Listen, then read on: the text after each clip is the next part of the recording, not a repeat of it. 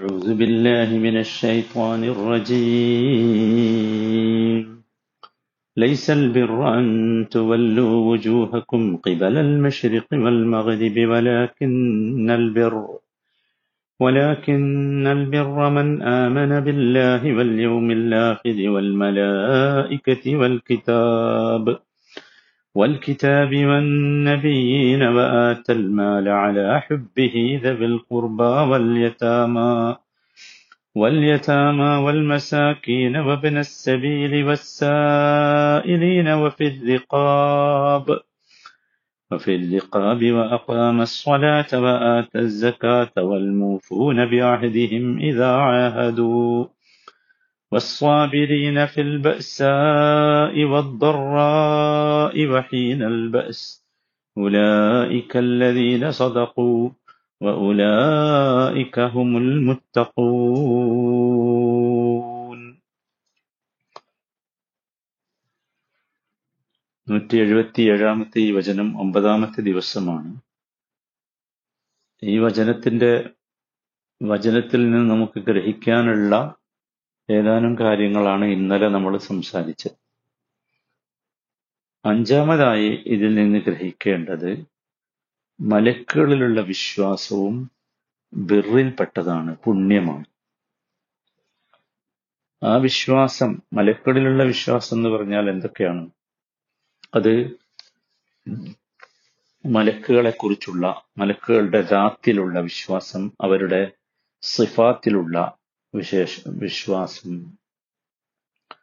അവരുടെ പ്രവർത്തനങ്ങളെക്കുറിച്ചുള്ള വിശ്വാസം. അതിൽ മൊത്തമായി പറഞ്ഞു തന്നത് അങ്ങനെയും വിശദീകരിച്ച് പറഞ്ഞു തന്നത് അങ്ങനെയും.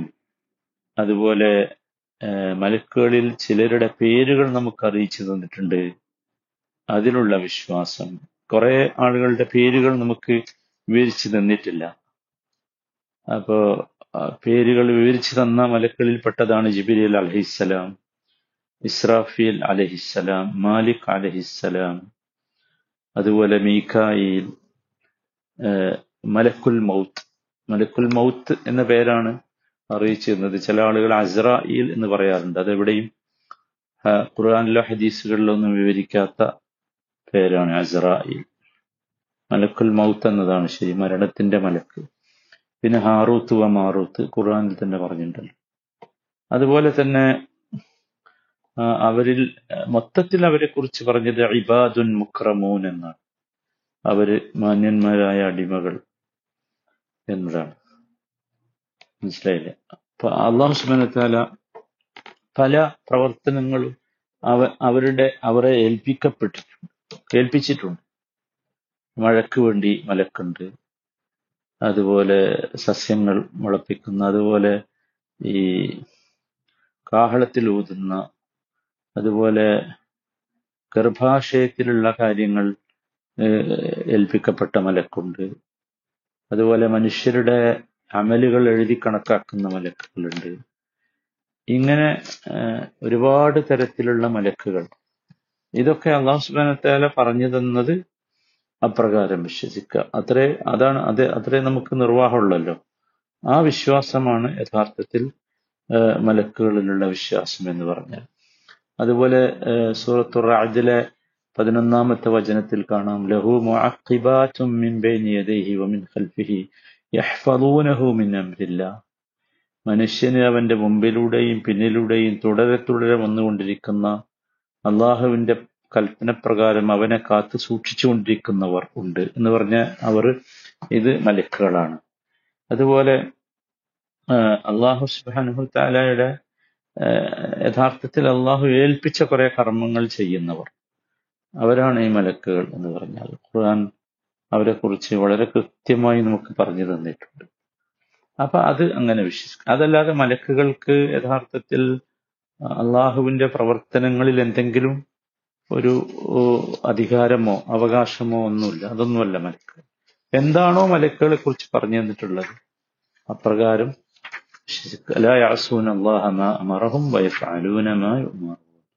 അള്ളാഹുവിനെ ധിക്കരിക്കാൻ കഴിയാത്ത, എന്താണോ കൽപ്പിച്ചത് അത് അപ്രകാരം ചെയ്യാൻ കഴിയുന്ന, അത്രേ ഉള്ളൂ. വേറൊന്നുമില്ല. വേറെ അപ്പുറത്തൊരു അധികാരമോ അവകാശമോ ഒന്നും അവർക്കില്ല. അത് അതുപോലെ ആറാമതായി നമ്മൾ മനസ്സിലാക്കേണ്ടത് ഇതിൽ നിന്ന് അള്ളാഹുവിന്റെ വേദങ്ങളിലെ കുറിച്ചുള്ള വിശ്വാസം, അതും ബിർറാണ്. നിങ്ങൾ ആലോചിക്കുക, വിശ്വാസമാണ് യഥാർത്ഥത്തിൽ ബിർറ്, പുണ്യം എന്ന് പറയുന്നത്. അള്ളാഹുവിന്റെ വേദങ്ങളിലുള്ള വിശ്വാസം എന്ന് പറഞ്ഞാൽ അള്ളാഹു സുബ്ഹാനഹു വ തആല അവന്റെ പ്രവാചകന്മാർക്ക് അവതരിപ്പിച്ചിട്ടുള്ള വേദങ്ങൾ സത്യസന്ധമാണ്, അതിലുള്ള വിധികൾ ന്യായയുക്തമാണ്. ഇതാണ് വിശ്വസിക്കേണ്ടത്. എല്ലാ പ്രവാചകന്മാരും റസൂലുമാരും അവരെ കൂടെ ഒരു കിതാബുണ്ടായിരുന്നു. ലഖദ് അർസൽനാ റസൂലനാ ബിൽ ബയ്യിനാതി വഅൻസൽനാ മഅഹുൽ കിതാബ്, സൂറത്ത് ഹദീദിൽ കാണാം. പ്രവാചകന്മാരെ നാം അയച്ചത് ബയ്യനാത്തുകളുമായി, ഒരുപാട് സുവ്യക്തമായ തെളിവുകളുമായി. അതുപോലെ അവരുടെ കൂടെ കിതാബുമുണ്ടായി. മനസ്സിലായില്ലേ? അതുപോലെ സൂറത്ത് ബഖറയിൽ തന്നെ കാണാം, കുല്ലുന്നാസി കാനന്നാസു ഉമ്മത്തൻ വാഹിദ فبعث الله النبيين وبشرين ومنذرين وأنزل معهم الكتاب بالحق. മക്കവിടെ വിശദീകരിക്കാം. 213 വചനം അവിടെയും പറയുന്നത് അവരുടെ കൂടെ ഗ്രന്ഥങ്ങൾ ഉണ്ടായിരുന്നു. അപ്പൊ എല്ലാ റസൂലുമാരുടെ കൂടെയും കിതാബ് ഉണ്ടായിരുന്നു. ആ കിതാബുകളിൽ നമ്മൾ വിശ്വസിക്കണം. നമുക്ക് പരിചയപ്പെടുത്തപ്പെട്ടിട്ടുള്ള കിതാബ് തൗറാത്ത്, ഇഞ്ചീല്, സബൂർ, സുഹഫ് ഇബ്രാഹിം, സുഹഫ് മൂസ, ഖുർആനുൽ കരീം. ഇതാണ് നമുക്ക് പരിചയപ്പെടുത്തപ്പെട്ടിട്ടുള്ള കിതാബ്. അതിൽ സുഹഫ് മൂസ എന്ന് പറഞ്ഞാൽ അത് തന്നെയാണോ തൗറാത്ത്? അല്ല, തൗറാത്ത് വേറെയും സുഹഫ് മൂസ വേറെയുമാണോ? അത് അഭിപ്രായ വ്യത്യാസമുള്ള ഒരു വിഷയമാണ്. എന്തായിരുന്നാലും ശരി, ഈ കിതാബുകളിലൊക്കെ നമ്മൾ മൊത്തത്തിൽ വിശ്വസിക്കണം. മനസ്സിലായി? ഓരോ റസൂൽമാർക്ക് ഇറങ്ങിയ അല്ലെങ്കിൽ അവതരിപ്പിച്ച കിതാബുകളിലും നമ്മൾ വിശ്വസിക്കണം.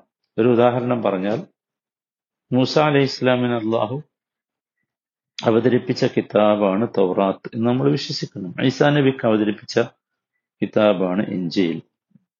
ദാവൂദ് നബിക്ക് അവതരിപ്പിച്ച കിതാബാണ് സബൂർ. അങ്ങനെ വിശ്വസിക്കണം. അതിൻ്റെ അകത്തുള്ളത് വിശ്വസിക്കണം എന്നല്ല അതിൻ്റെ. കാരണം അകത്തുള്ളത് പലതും ഇപ്പോൾ ഉള്ള തൗറാത്തും ഇഞ്ചീലും ഒക്കെ പലതരത്തിലുള്ള കോട്ടിമാട്ടലുകൾക്ക് വിധേയമാക്കപ്പെട്ടതാണ്. അപ്പൊ ഇതും എന്താണ്? പുണ്യമാണ്. ഇതാണ് പുണ്യം. മനസ്സിലായി?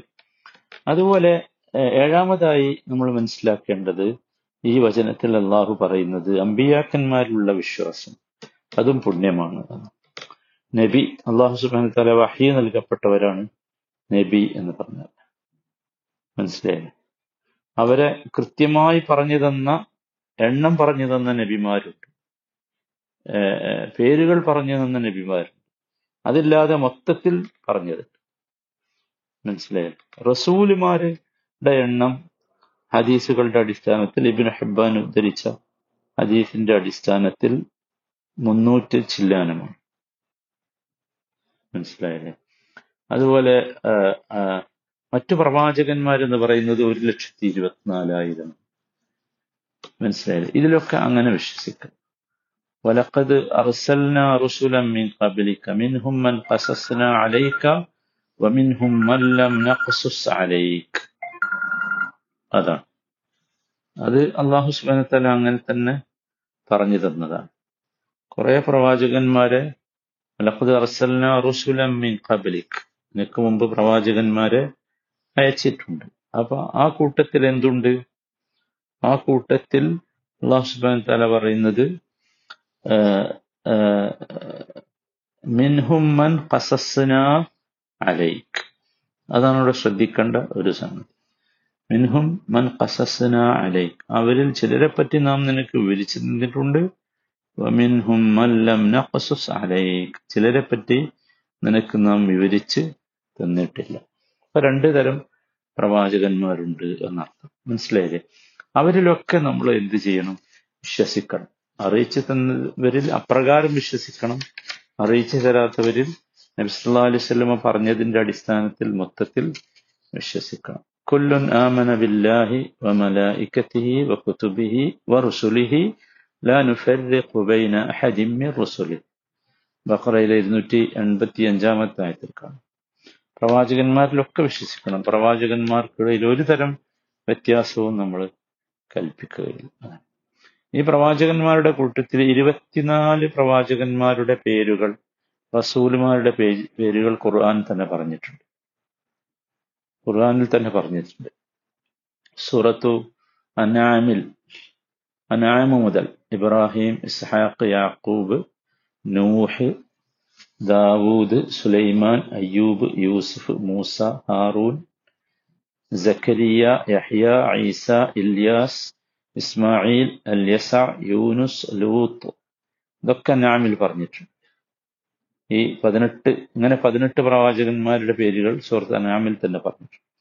പിന്നെ ശുഐബ്, സാലിഹ്, ഹൂദ്, ഇദ്രീസ്, ദുൽകിഫിൽ, പിന്നെ അവസാനത്തെ നബി മുഹമ്മദുൻ സല്ലല്ലാഹു അലൈഹി വസല്ലം.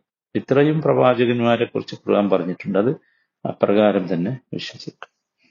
8-മതായി ഈ വചനത്തിൽ നിന്ന് മനസ്സിലാക്കേണ്ടത് സമ്പത്ത് നൽകുന്നതിനെ കുറിച്ച് ഇവിടെയുള്ള പരാമർശം നിങ്ങൾ ശ്രദ്ധിച്ചിട്ടുണ്ടാകും. നമ്മളത് വിശദീകരിച്ചു. അലാ ഹുബ്ബിഹി എന്ന അങ്ങനെ കൊടുക്കലാണ്, വേണ്ടാത്തത് കൊടുക്കലല്ല. നമുക്ക് ഇഷ്ടമുള്ളത്, നമുക്കതിനോട് ഇഷ്ടമുള്ളതോടൊപ്പം നൽകുക,